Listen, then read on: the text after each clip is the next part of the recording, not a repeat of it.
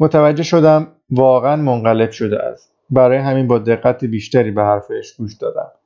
داشت می‌گفت یقین دارد تقاضای فرجامم پذیرفته می شود اما بار گناهی را به دوش دارم که از آن دیگر نمی‌توانم خودم را خلاص کنم. آنطور که او می‌گفت عدالت انسانی مهم نبود و عدالت الهی بود که اهمیت داشت. یادآوری کردم که همان اولی مرا محکوم کرده است. جوابش این بود که این محکومیت گناهم را محکومیت گناهم را نشسته است. گفتم نمی‌دانم گناه چیست. تنها چیزی که آنها به من گفته بودند این بود که من مجرمم. من مرتکب جرم شده بودم و تاوان جرمم را می پرداختم و پیشتر بیشتر از این کسی نمی توانست چیزی از من بخواهد. به اینجا که رسید دوباره بلند شد از نظرم گذشت که در این سلول تنگ اگر می‌خواست حرکتی بکند انتخاب زیادی نداشت. یا باید می نشست یا بلند می شد. خیره شده بودم به زمین. یک قدم به طرف من برداشت و ایستاد. انگار جرأت نداشت نزدیکتر بیاید. از لای میله ها به آسمان نگاه کرد. گفت اشتباه می‌کنی فرزندم. چیزهای بیشتری می‌شود از تو خواست و خواسته هم خواهد شد. یعنی چه چیزی؟ از تو خواسته خواهد شد ببینی. چه چیزی را ببینم؟ کشیش دوروبرش را نگاه کرد. و با صدایی که یک دفعه به نظرم خیلی خسته آمد جواب داد. می‌دانم از هر سنگ اینجا رنج میبارد. هیچ وقت بیرنج و عذاب نگاهشان نکردند. اما در اعماق قلبم می‌دانم که حتی بدبختترین افراد در میان شما به این سنگ ها نگاه کرده است و دیده از سیمای الهی از میان تاریکی بیرون می آید. این همان سیمایی است که از شما خواسته می شود ببینید. کمی سر حال آمدم. گفتم ماهاست به این دیوارها نگاه می کنم هیچ چیز یا هیچ کسی را در دنیا از این دیوارها بیشتر نمی شناسم شاید. مدتها پیش دنبال یک صورت در این دیوارها گشته بودم. اما آن صورت یا رنگ آفتاب بود یا وقتی از تمنا میسوختم صورت ماری. بیخودی دنبالشان گشته بودم. حالا هم دیگر تمام بود. و به هر حال من که ندیده بودم چیزی از این سنگ هایی که رنگ از آنها میبارید بیرون بیاید. کشش تقریبا با غم و قصه نگاهم کرد. حالا دیگر پشتم را کاملا تکه داده بودم به دیوار و پیشانیم غرق نور بود. چند کلمه دیگر گفت که من نشنیدم و بعد خیلی تند از من پرسید اجازه می دهم مرا ببوسد؟ گفتم نه. برگشت و رفت طرف دیوار و دستش را آهسته به دیوار کشید و به نجوا گفت آیا واقعا این زمین را این همه دوست داری؟ جواب ندادم. مدتی طولانی همانطور پشت به من ماند. حضورش خسته و عصبیم کرد. می‌خواستم بگویم که برود و بگذارد تنها باشم که یک دفعه فوران کرد و رو به من گفت نه من حاضر نیستم باورت کنم. می‌دانم که یک روز آرزوی یک زندگی دیگر را داشته ایم. گفتم البته که داشتم اما فقط این آرزو بوده که کاش ثروتمند شده بودم. یا ثروتمندتر بودم یا بهتر و سریعتر شنا می کردم یا دهانم خوش ترکیبتر بود. آرزوهایم از همین قبیل بود. حرفم را قطع کرد و پرسید چه تصوری از آن زندگی دیگر دارم.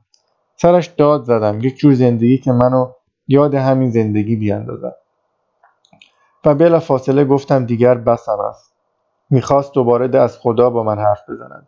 اما من رفتم طرفش و آخرین تلاشم را کردم که برایش روشن کنم که من دیگر فرصت کمی برایم باقی مانده است و نمی‌خواهم این فرصتم را صرف خدا بکنم. سعی کرد موضوع را عوض کند و پرسید چرا من اون را آقا صدا می‌کنم و نه پدر. پاک از کوره در رفتم و گفتم چون پدر من نیست. حتی طرف من هم نیست طرف آن بقیه است. دستش را روی شانه گذاشت و گفت نه فرزندم من طرف تو هستم. اما تو نمی‌بینی چون دلت کور است. برایت دعا می‌کنم. آن وقت نمی‌دانم چرا چیزی در درونم ترکید. از بیخ گلو با همه قدرتم فریاد زدم فوشش دادم و گفتم لازم نکرده برایم دعا کند. یقه ردایش را چسبیده بودم. هرچه ته دلم بود و در گلویم گیر کرده بود بیرون ریختم. معجونی بود از شادی و خشم. پس او اینقدر از هر چیز مطمئن بود این اطمینانش به یک تار موی یک زن هم نمیارزید. حتی نمی‌توانست بداند که زنده است چون مثل مرده ها زندگی می‌کرد. شاید به نظر دست من خالی میآمد. اما من از خودم مطمئن بودم. مطمئن از همه چیز خیلی مطمئنتر از او. مطمئن از زندگیم و مطمئن از مرگم که به زودی سراغم میآمد. بله این همه چیزی بود که داشتم. اما دست کم درست همانقدر که این زندگی مرا در چنگش داشت. من هم این زندگی را در چنگ داشتم. حق داشتم هنوز هم حق دارم. همیشه حق داشتم. فلان جور زندگی کرده بودم و می توانستم بهمان جور زندگی کنم. فلان کار را کرده بودم و بهمان کار را نکرده بودم. فلان کار را نکرده بودم و بهمان کار را کرده بودم. خب که چی؟ انگار همه این مدت منتظر این لحظه بودم و این سرگاه تا حقانیتم ثابت شود. هیچ چیز هیچ چیز اهمیت نداشت و من خوب می‌دانستم چرا. او هم می‌دانست چرا. در تمام این زندگی پوچی که سر کرده بودم از آن ته ته آینده هم از آن سر سالهایی که هنوز نیامده بودند همیشه یک نفس تیره به طرفم میآمد. نفس تیره ای که سر راهش هر چیزی را که آن موقع به من وعده می‌دادند بی تفاوت می‌کرد. وعده هایی برای سالهایی که هیچ واقعی تر از سالهایی نبودند که همین حالا زندگیشان می‌کردم. مرگ آدم های دیگر یا محبت مادر چه اهمیتی برای من داشت؟ خدای او زندگی هایی که آدم ها انتخاب می کنند یا سرنوشتی که برای خودشان رقم می‌زنند چه اهمیتی برای من داشت؟ وقتی که برای من مسلم بود که همه من همان سرنوشت را داریم. من و میلیاردها آدم های بهتر دیگر که مثل خود او می‌گفتند برادر من هستند نمی‌توانست بفهمد نمی‌توانست چیزی به این روشنی را بفهمد. همه بهتر بودند. فقط همین آدم های بهتر بودند. بقیه هم باید یک روز محکوم می شدن. او هم یک روز محکوم خواهد شد. چه اهمیتی داشت اگر او هم متهم به قتل شد و بعد چون سر خاک مادرش گریه نکرده بود اعدام می شد سگ سالامانو هم همانقدر ارزش داشت که زنش زن ماشینی هم همانقدر مجرم بود که آن زن پاریسی ماسون یا ماری که از من درخواست ازدواج کرد. چه اهمیتی داشت که رمون هم به اندازه سلسل که آدم خیلی بهتری بود رفیقم بود. چه اهمیتی داشت که حالا ماری یک مرسوی تازه داشت که ببوسدش.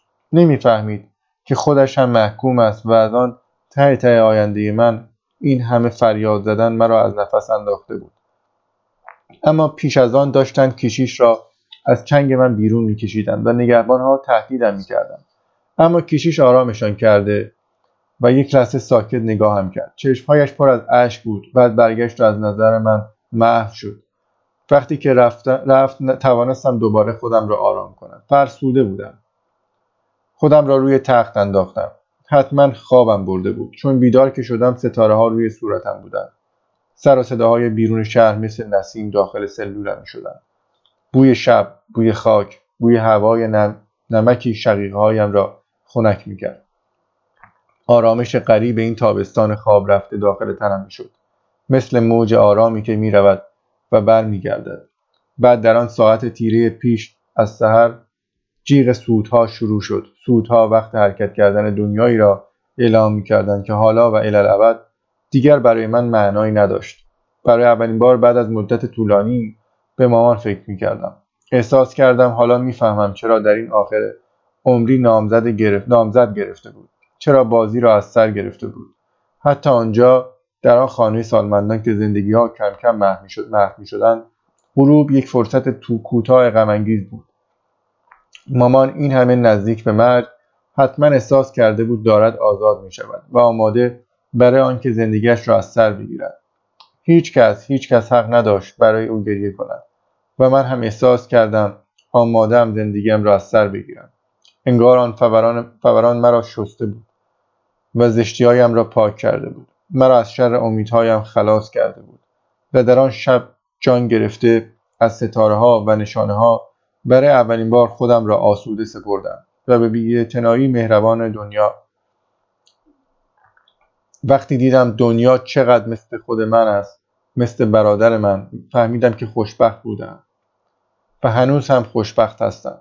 برای کامل شدن همه چیز برای آنکه احساس تنهایی نکنم فقط یک آرزو داشتم بکنم که در روز اعدام اعدام من تماشاچی ها زیاد باشند و با فریادهای سر، سراپا نفرت از من استقبال کنند. اتمام کتاب. قسمت پس گفتار مدتها پیش بیگانه را در یک جمله خلاصه کردم که می‌دانم بسیار پارادوکسی بود. در جامعه ما هر کسی که در مراسم تدفین مادرش گریه نکند می‌تواند محکوم به مرگ شود. منظور من ساده بود. منظورم این بود که قهرمان این کتاب برای این محکوم به مرگ می شود که حاضر نیست در بازی شرکت کند. به این معنا او با جامعه‌ای که در آن زندگی می کند بیگانه است. در حاشیهش پرسه می‌زند در حاشیه زندگی است. تنها و پر از تمنای لذت. به همین دلیل عدهای از خواننده ها وسوسه شدند او را مطرود ببینند و به حساب بیاورند. اما اگر بخواهیم به تصویری دقیقتر از شخصیت او برسیم یا به تصویری که با مقصود نویسنده تطبیق بیشتری داشته باشد باید از خودمان بپرسیم به چه ترتیب و از چه جهتی مرسو در بازی شرکت نمی کند. جوابش ساده است. حاضر نیست دروغ بگوید. دروغ گفتن فقط این نیست که حرفی بزنیم که راست نیست. دروغ گفتن در ضمن و علل خصوص گفتن چیزی بیش از آن است که راست است و حقیقت دارد. و در مورد قلب آدمی به زبان آوردن چیزی بیش از آن است که واقعا احساس می کند. ما همه من هر روز این کار را می کنیم تا زندگی را ساده تر کنیم. اما برخلاف زواهر مرسو نمی‌خواهد زندگی را ساده تر کند. هرچه هست همان را می‌گوید و حاضر نیست احساساتش را پنهان کند و جامعه فورا احساس تهدید می کند مثلا از او می‌خواهند بگوید از قتلی که کرده پشیمان است. طبق قاعده که از ازل بوده اما او جواب می‌دهد بیشتر از آنکه پشیمان باشد اعصابش از کاری که کرده خورد است. و همین تفاوت ظریف است که باعث می شود محکومش کنند.